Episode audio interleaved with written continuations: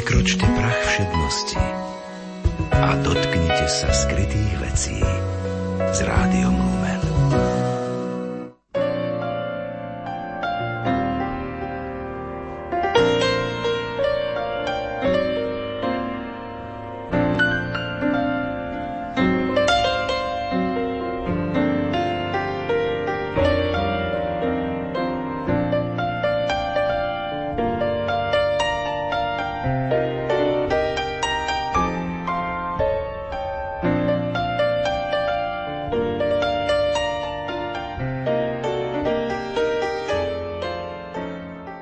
Dobrý deň, vážení poslucháči. Vítam vás pri počúvaní literárnej kaviarne. Dnes Rainer Mária Rilke Sonety Orfeovi, napísané na pamäť mŕtvej Very Oukama Knópovej. Muzocký zámok, február 1922. Kniha vyšla dvojjazyčne vo vydavateľstve Daka – roku 1999 zásluhou manželov Karola Kubíka a Dariny Kubíkovej. Na vydanie diela finančne prispeli tieto inštitúcie. Ministerstvo kultúry Slovenskej republiky, Kultúr Kontakt Viedeň, Internacion Bonn, Mestská časť Bratislava Staré mesto, obec Horný Vadičov. Preložili Teodor Kryška, Vincent Čabík. Záverečné slova Vincent Čabík, ilustrácie Miroslav Cipár.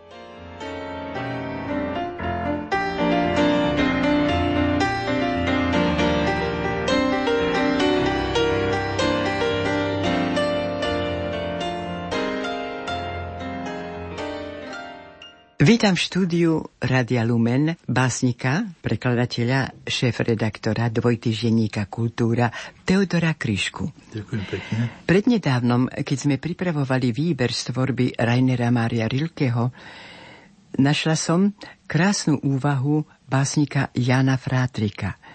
Ale to poskytnem našim poslucháčom až po našom rozhovore. Moja otázka na teba – ja viem, keď ty niečo robíš, keď na niečom pracuješ, tak ťa to úplne pohltí.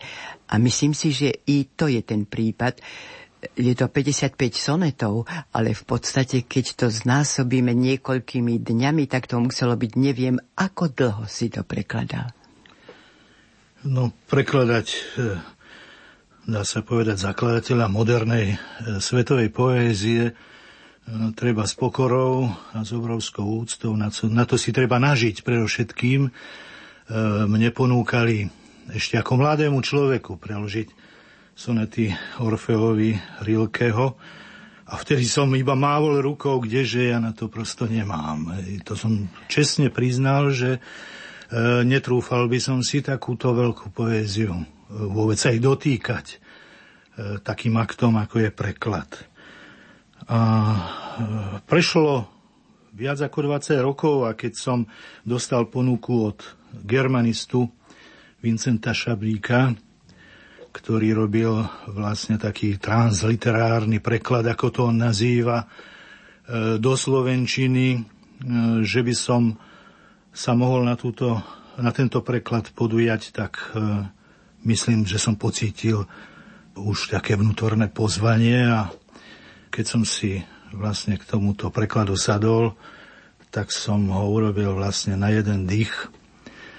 Sonety sa odvíjali jeden za druhým, pretože sa mi otvoril celý svet Rilkeho, všetky vrstvy jeho zložitých metafor, ktoré zamykajú a zároveň otvárajú významy ako matrioška, keď si pamätáte tú hračku áno, kurióznu, áno. kde je bábika, jedna schovaná v druhej a otvára sa mnohonásobne, tak aj Rilkeho metaforika je vlastne takáto mikrosvet, makrosvet v sebe, vnútro, vonkajšok v sebe, hore a dole, všetko v sebe, svetové strany zamknuté v sebe, smrť a život, zamknutý v jednote v sebe, všetko trvá. To, čo je pred zrkadlom, čo je za zrkadlom, e, sa často v pozíciami mení. E, Rilke vlastne ukazuje svet, ako keby tento náš pozemský svet bol len zrkadlovým odrazom väčšného sveta, toho, ktorý nevidíme, v záhrobí. Preto aj siaha po Orfeovi, po mýte o božstve, antickom božstve básnictva, krásy, ktorý pre lásku k Euridike schádza až do podsvetia. Je to protoobraz, by som povedal, aj našej kresťanskej viery Krista, ktorý vlastne pre lásku k človeku zíde k zosnulým a z mŕtvych stáva. To všetko sa odráža vlastne v hľadaní Rilkeho zmyslu života, pretože on píše sonety Orfeovi 4 roky pred smrťou, ako vieme, zomrel na leukémiu, takže musel mať aj bolesti, musel prežívať vlastne tie stavy hľadania odpovedí, čo sa stane po smrti a myslím si, že táto geniálna básnická kompozícia týchto 55 sonetov sú takým obrovským vkladom e, do poézie, ktorá, ktorá nabáda človeka, aby pamätal na smrť, ale aby sa jej nebál, aby si ju osvojil ako e, niečo, čo vlastne otvára ten skutočný život, dáva zmysel hodnotám. Rilke si kladie v týchto sonetoch množstvo otázok. Kladie na jednu stranu e, Boha, na druhú stranu technickú civilizáciu. Obáva sa, že človek tým pozemským budovaním raja vlastne sa vzdialuje od zmyslu, nepribližuje si ten zmysel života.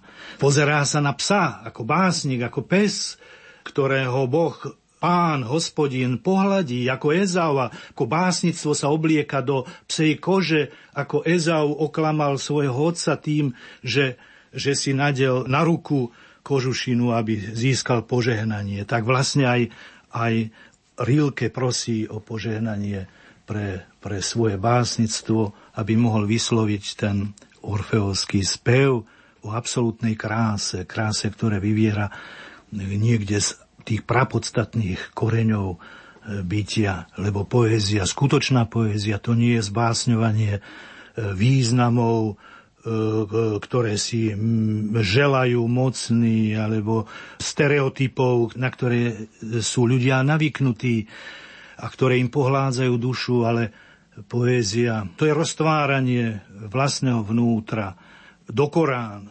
To, to je schádzanie do vlastného podsvetia, kde nachádzame vlastnú lásku k človeku, k bytiu, k životu. Rilke hovorí o básnictve, že to je pokračujúca reinkarnácia Orfea vždy v novom človeku, vždy v novom talente, v novom géniovi. A táto ponorná rieka prechádza celými časmi ľudskej kultúry, ľudskej civilizácie a pomáha vlastne tú civilizáciu na jednej strane budovať a na druhej strane očisťovať v stave kríz, pretože e, tými stereotypmi sa čas od času vlastne aj kultúra dostáva do závozu, e, do, do krízy. Poézia preňho je takým tým gombíkom, keby som mal siahnuť e, k modernému obrazu, tak si predstavme rušňovodiča, ktorý má tam na svojom paneli gombík, aby nezaspal. Každých 20 sekúnd musí ten gombík stlačiť. Tak báseň je tiež takým tlačidlom ľudstva, ktorým sa vždy hlási k tomu, že nezaspalo jednak na Vavrínoch a jednak v nejakej svojej dekadencii, že sa usiluje o život živý, teda život plný hodnôt, plný zmyslu. No a vieme, že sonety Orfeovi boli venované mladej tanečnici, ktorá tiež v útlom veku vlastne odišla z tohto sveta a mm, vlastne prispela k tomu, že Rilke uvažoval nad zmyslom bolesti, utrpenia, ktoré sa premieňa na krásu a hudbu. Ako prajazyk, ktorý ešte predbieha slovo ako uspávanku, ako lulaby matky, ktorá vlastne vyslovuje v tých základných slabikách uspávanky možno tie najhlbšie pravdy, syntetické pravdy schované v tých prazákladných ľudských zvukoch.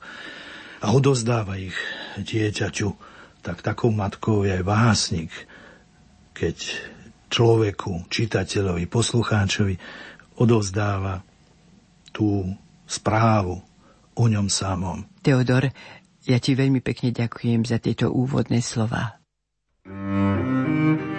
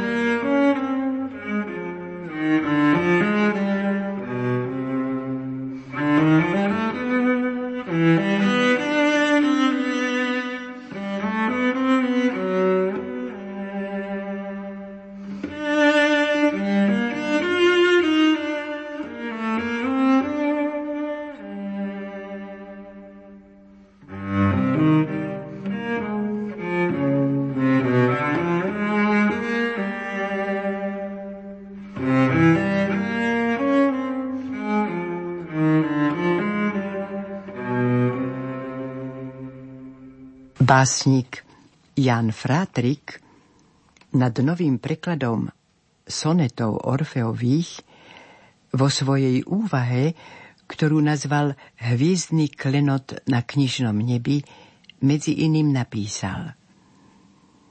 Básnik a prekladateľ Teodor Kryška a literárny vedec Vincent Čabík vytvorili dielo, ktoré nemá obdoby u nás – sprístupnili nám poéziu Rilkeho v takých dimenziách, že slovám uznania je pri úzko, srdcu vrúcne a v očiach sa zrkadlí záblesk čarovnej dokonalosti.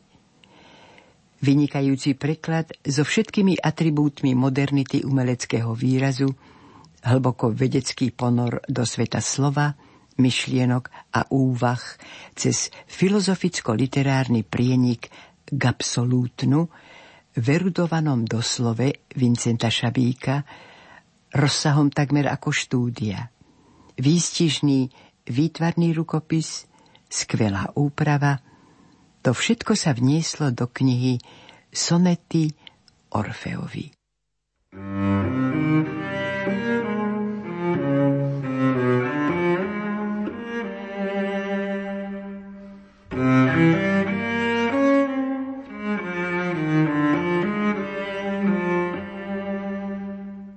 Ešte sa vrátim k básnikovi Jánovi Frátrikovi, k jeho úvahe, o ktorej som hovorila.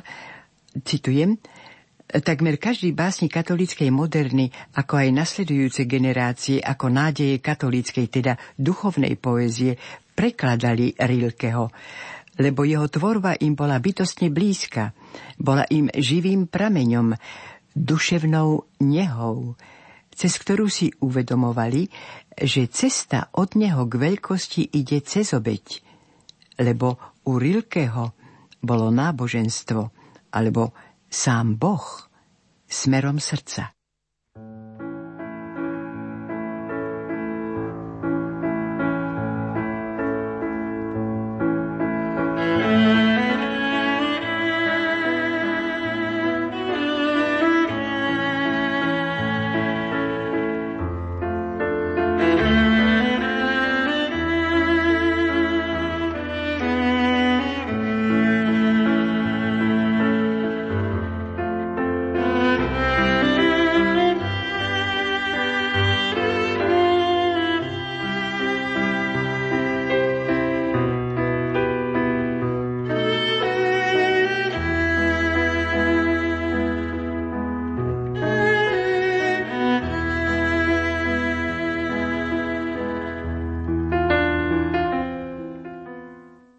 Fragment listu adresovaný grófke Margot Sizovej z 12. apríla 1923 z knihy Ladislava Šimona Rainer Mária Rilke o umení.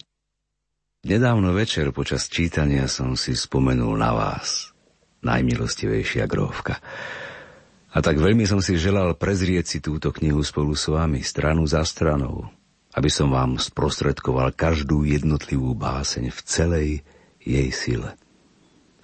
Teraz už viem, že tu nie je ani jednej, čo by nebola jasná a výdatná, hoci niektoré sa ocitujú tak blízko tajomstva, že sa nedajú vysvetliť, ale iba vydržať. Dozvedel som sa však, ako veľmi môj hlas mimovoľne prispieva k výkladu, už aj preto, lebo sa v ňom chvie a na poslucháča neopísateľnými kmitmi prenáša celé mystérium vzniku týchto veršov. Aj o tom som vám už, ak sa nemýlim, rozprával, že tieto zvláštne sonety Orfeovi nevznikli zámerne neboli naplánované. Prišli ku mne, často mnohé za deň, Prvá časť knihy vznikla asi za tri dni, celkom nečakane vo februári lanského roku, keď som oveľa väčšmi zbieral sily na pokračovanie iných básní, rozsiahlých duínskych elégií. Nemohol som spraviť nič iné, len čisto a poslušne prijať diktát vnútorného nutkania. Až postupne som pochopil vzťah týchto slôch k Vere Knopovej, ktorá zomrela 18 či 19 ročná. Skoro vôbec som ju nepoznal a videl som ju iba párkrát ešte ako dieťa, pravda. Vnímal som ju so zvláštnou pozornosťou a uchvátenosťou. I keď som si to nenaplánoval, a na niekoľko básní zo začiatku druhej časti sú všetky sonety zoradené chronologicky podľa vzniku, vyšlo to tak, že sa iba predposledné básne oboch častí bezprostredne vzťahujú na veru prihovárajú sa jej alebo vyvolávajú jej bytosť. Len čo toto krásne dieťa začalo tancovať a vzbudilo u všetkých, čo ju vtedy videli, pozornosť umením pohybu a premien, ktoré boli vrodené jej telu i mysli. Matke zrazu celkom neočakávane povedalo, že už tancovať nemôže, alebo nechce. Bolo to práve na konci detstva. Detské telo sa čudne premenilo. A hoci nestratilo pekné orientálne tvary, čudne oťaželo a zmasívnelo. To bol už začiatok tajomného ochorenia žliaz, ktoré zapríčinilo rýchlu verínú smrť.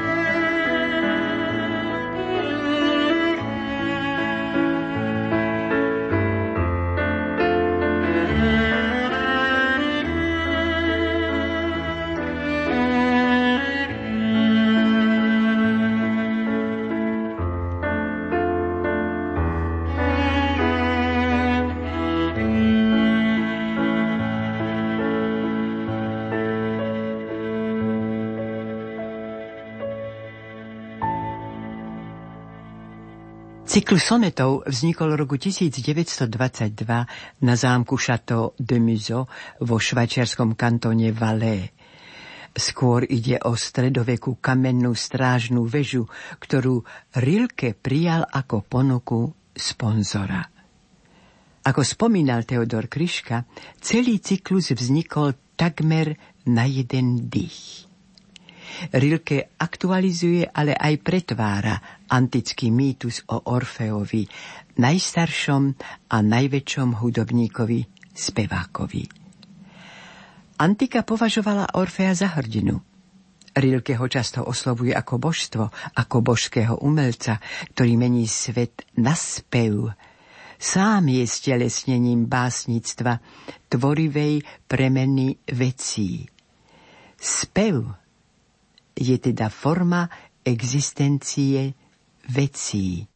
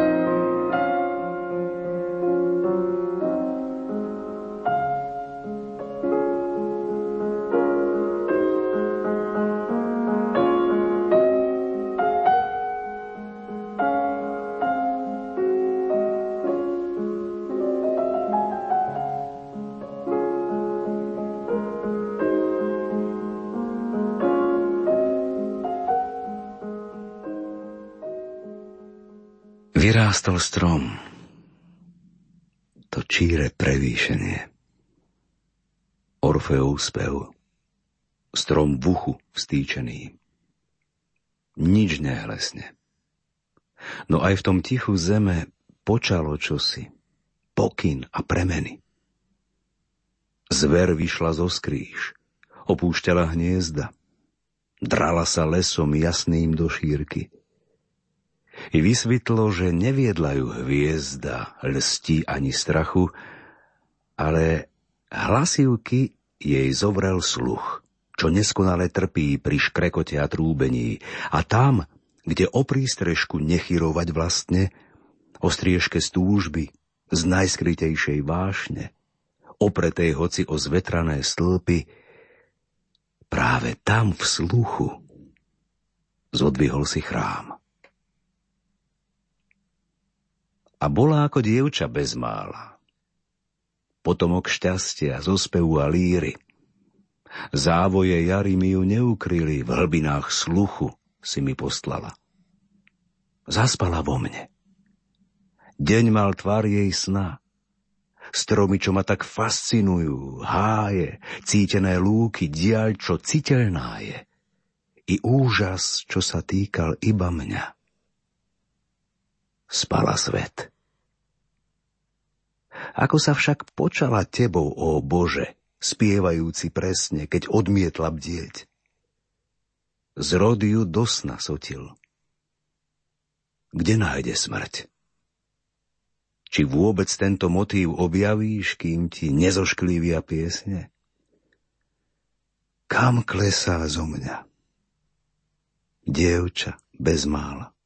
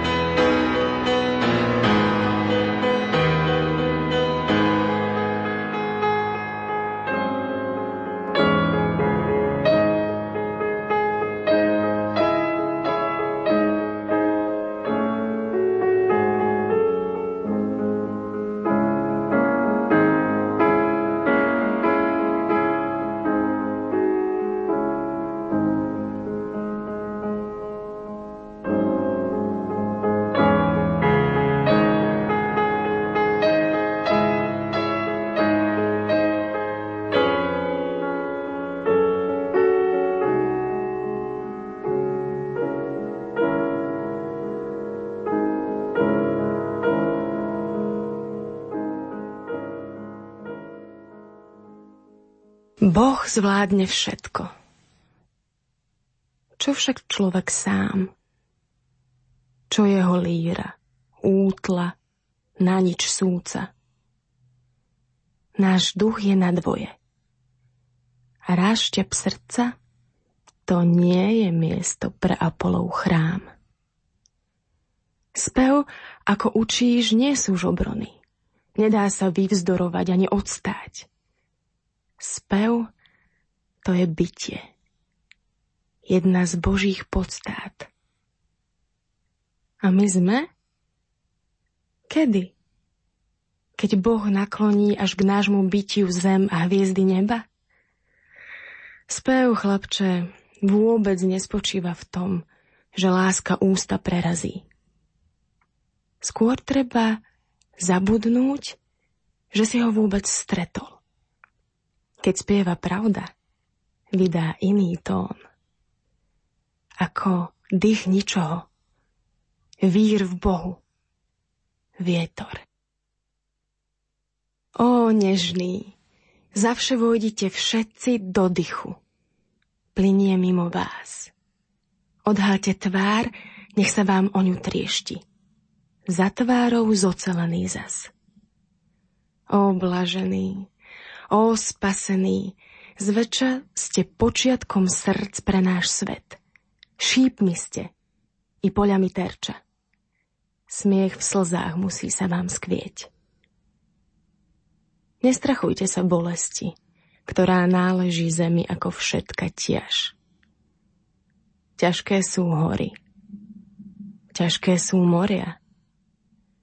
Aj stromy, čo ste sadili malí, dávno sú ťažšie ako údel váš.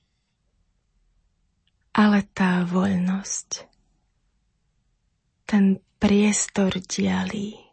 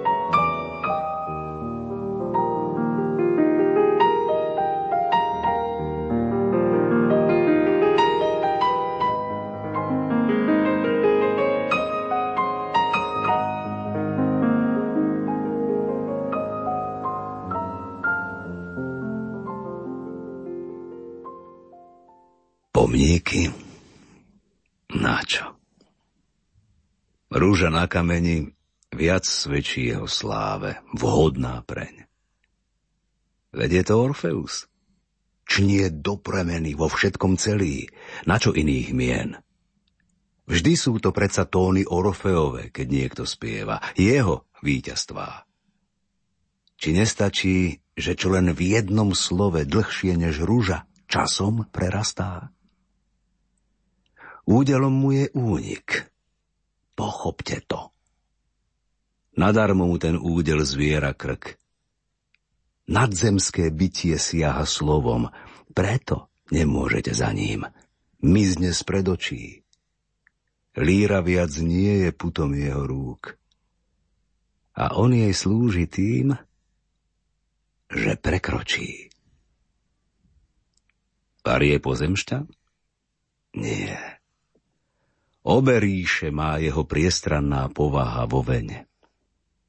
Prúty vrb ohýba zručnejšie, živšie, kto okrem koruny pozná aj korene. Keď si ty líhaš spať, chlieb ani mlieko nenechaj na stole, lákajú mŕtvych z hrúd. Ale on, zaklínač, on môže všetko. V miernosti viečok smie privolať hoci smrť pridať ich obrazy všade, kam vzhliadne. Nuž čary ľulka a ruty vždy slávené ladne budú mu pravdivé ako vzťah a nie klam. Nič mu už neskalý obraz. Ten platí. Nič z hrobov, z víl, ani z podkrovia chaty, keď chváli prsteň a velebí sponu. Džbán. Velebí, preto je. S údelom chváliť vyrazil ako meď z mlčania v hornine. O srdce, lis pominutelných kvalít, vydalo sladkosť šťav, ktorá sa neminie. Práh mu hlas nezlomí, lebo už pozná príkladný mocný čin z božského okruhu. Svet mení na vinič na zlaté hrozná, omamné ako cit tam u ňoho na juhu. Pach v hrobkách kráľov, ich studené plesne neusvedčia ho zolži. Na jeho piesne tieň bohov nepadá, zánik ich nezrosí. Je jedným z tých, ktorých posolstvo prečnie až k dverám zomretých, lebo je večné.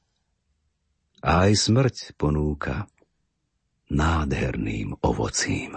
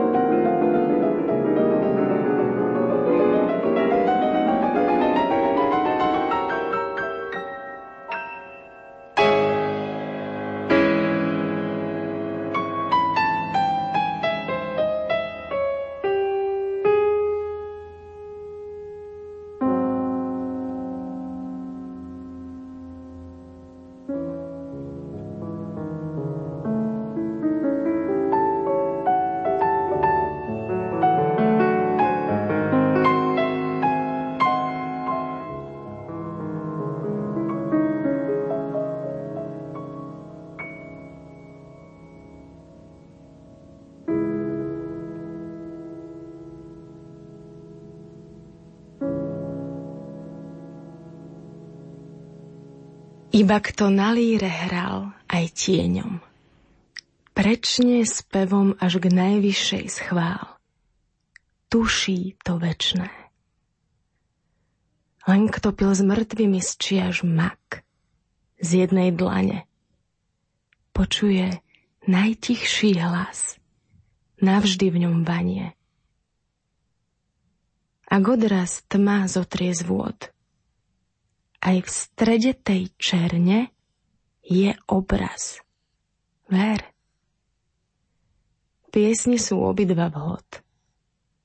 Len v oboch znie verne večnosť a mier. Antické hrobky. Cítim vás a pozdravujem vašu krásu. radostnú vodu vášho hlasu, ponornú pieseň rímskych čias. Ste ako oči vo chvíli, keď veselo sa pastier budí. Dnu ticho, včely, motýly, let v kruhu, úchvatný a hrdý. Zdravím vás všetkých mimo pochýb. Ústa, z ktorých zas budú plynúť slová tak dlho prinemé. Vieme to, drahí? Nevieme. Sú to dve strany plachých minút na tvári. Váhajúci pohyb.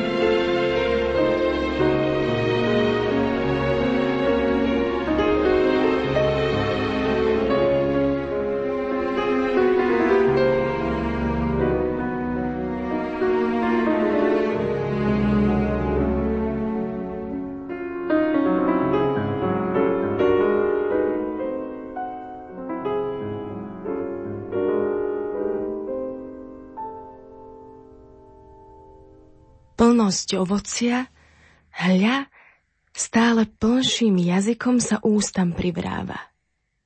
Rečou života a smrti. Tuším. Z detskej tváre, keď je zvedavá, vyčítate, z akých dialog plinie. V ústach stráca význam. Jediný? Slová nahradilo čosi iné šťavy vyťažené z dužiny. Jablko. Skús slovom načrieť z jeho dna. Nazvi sladkosť, čo sa najskôr zmúti, aby sa zas povzbudená v chuti vyčírila zjavná, slnečná, dvojzmyselná, pozemská a smelá. Skúsenosť, o dotyk, rozkoš, skvelá. Viničný kvet aj strapce sú nám známe dosť. Reč kruhu roka. Nie len tá im svedčí. Z tmy stúpa zjavnosť. Prísvit inej reči. Odblesk, čo azda značí žiarlivosť mŕtvych. Keď za nás zúrodňujú hlinu pracujú aj keď o tom nevieme? Vstúpili kostnou dreňou do zeme a posilnenú primusia k činu. Považovať to treba za ochotu? Či nedobrovoľne nám, pokorení, na povrch tisnú plody svojho potu? Alebo oni, spiaci pri koreni, vládnu nám a nám dojatí núkajú s prebytkou boskov, objatí?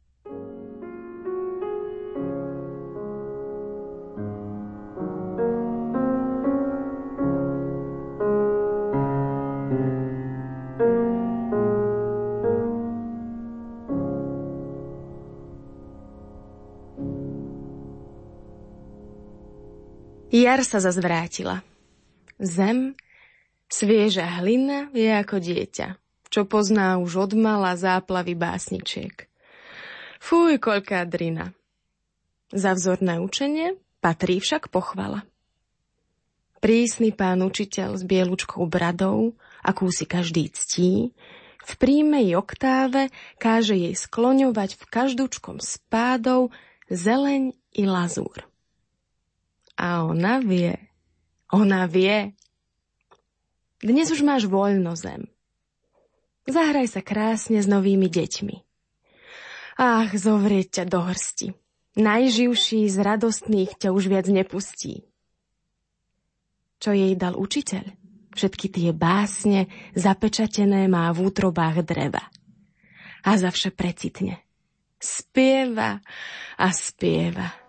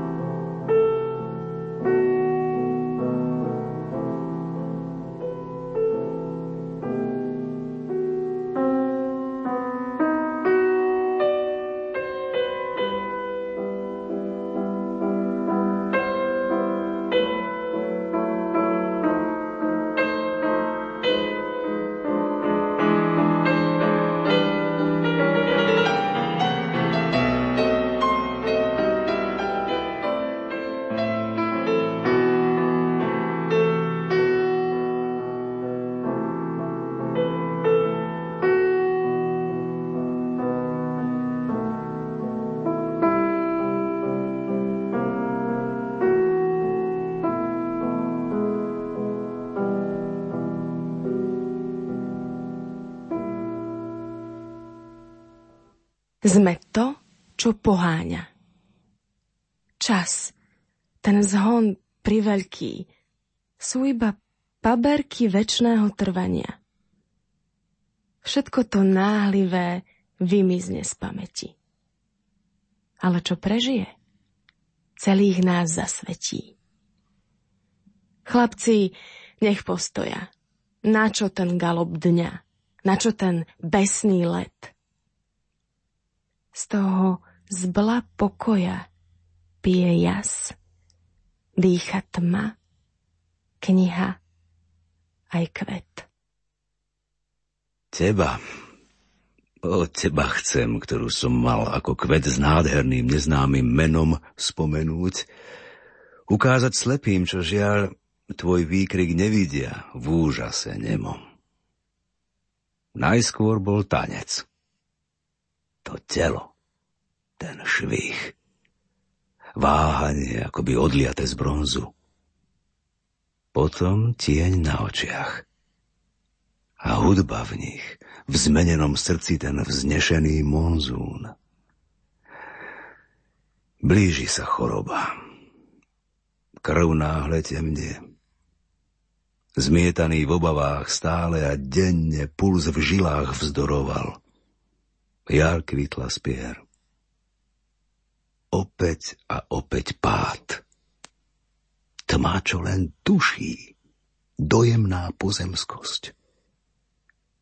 A že v hroznom krči minula krídla tých osudných dvier.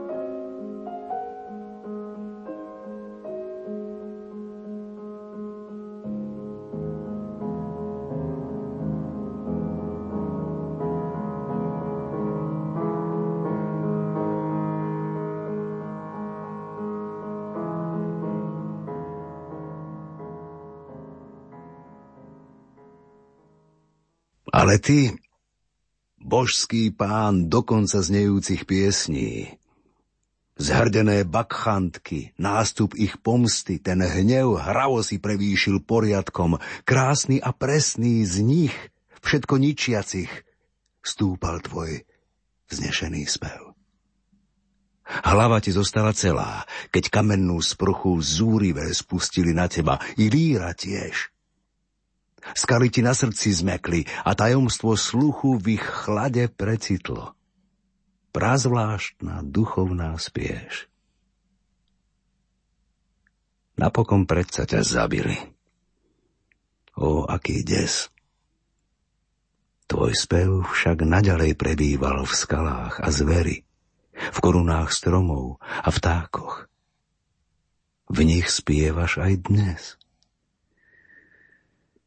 O Bože stratený, Ty stopa vedúca sem, k miestam, kde pomsta ťa zničila.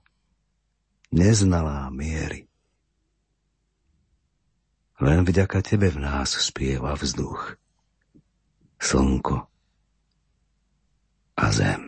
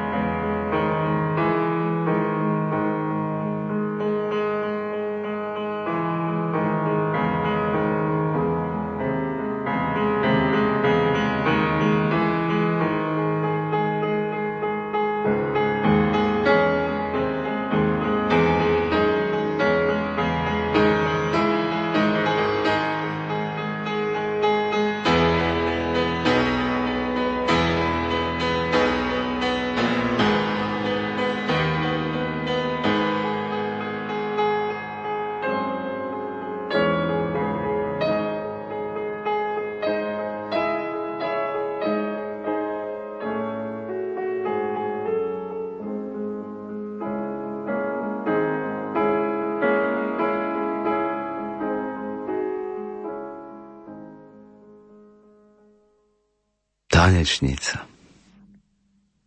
O, ty vtelenie. Čary samého plynutia v kroku. Ty rytmus, skvelý a náš. Čo potom na záver vír, ten strom pohybu? Vary na dobro nezovrel stratený čas? Alebo od tvojho krúženia ticho mu pretlo vrcholok kvitnutím? A nad ním v zenite nebolo slnkom a nebolo letom to teplo, to teplo z teba, tak nezmerateľne väčité. Aj on však niesol, tiež niesol strom tvojej vášne. Či jazda nestvoril pokojné plody, džbán s vrstvami zrenia i vázu z relšiu, tak zvláštne.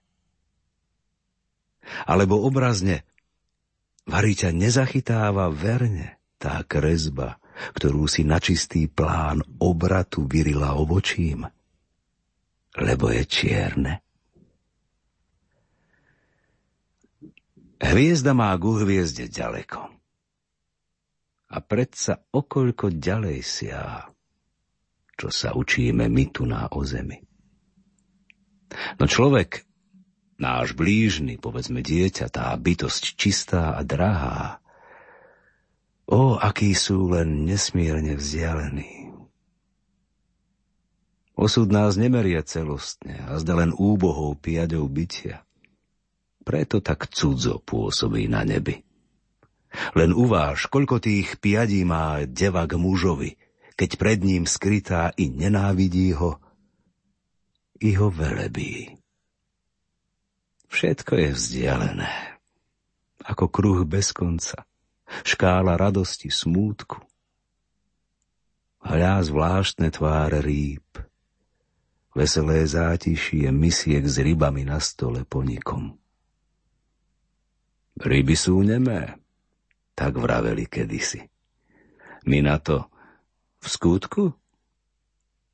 Vary nie dvoľa, kde na konci miesta, kde ticho, ba najtichšie, aj bez rýb hovoria rybým jazykom.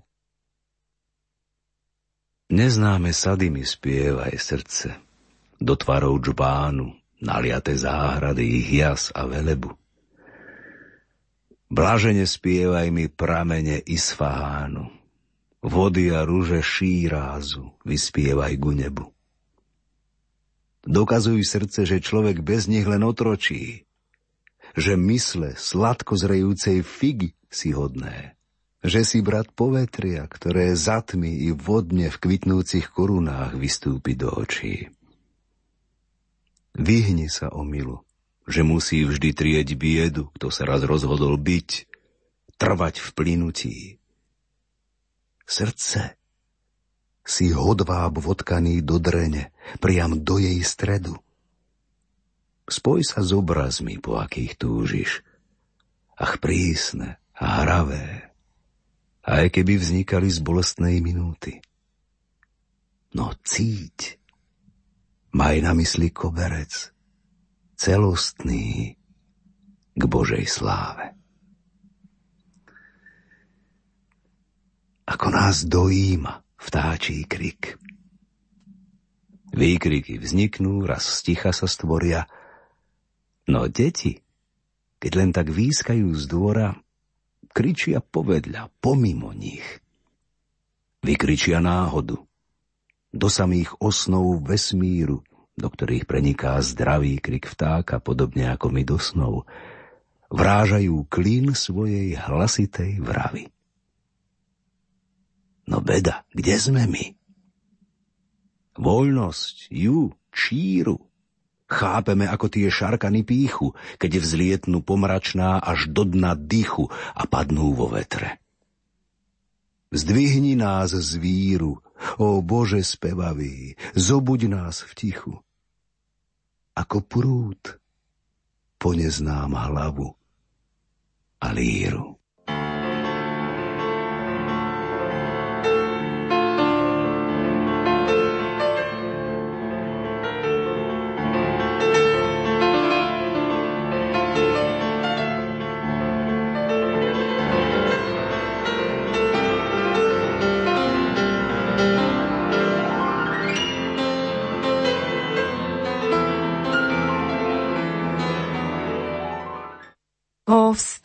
Choď.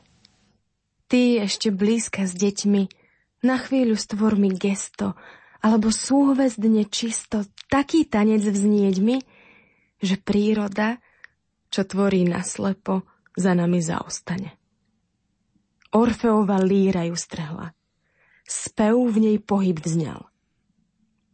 Ten výjav dodnes dojíma a znova fascinuje, že strom zaváhal, či má ísť s tebou, vedený len sluchom. Poznala si to miesto dojatí, kde znela líra. Neslýchaný stred.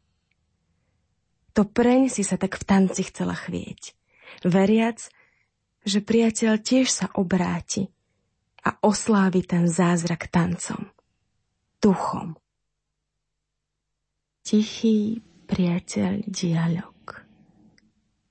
Cíť. Keď tvoríš, vlastným dychom sunieš obzory. Ako zvon z nej pod kupolou zvoníc. Čo ťa ničí, to sa pretvorí. Od tej stravy zmohutnie a vyznie. Vstávaj nový ako zrno z hrúd. Čo sú tvoje skúsenostné trízne?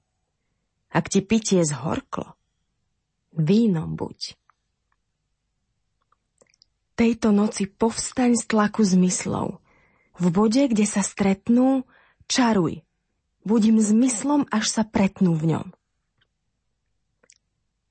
A keď ťa svet zabudne, len vyslov z moci ticha, tichej zemi.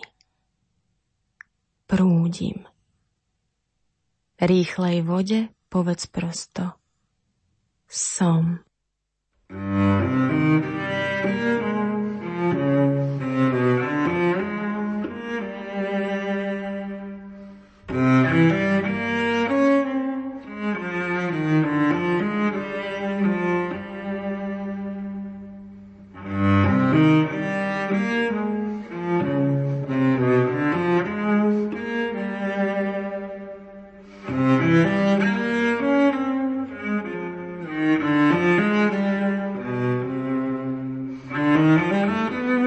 Mm-hmm.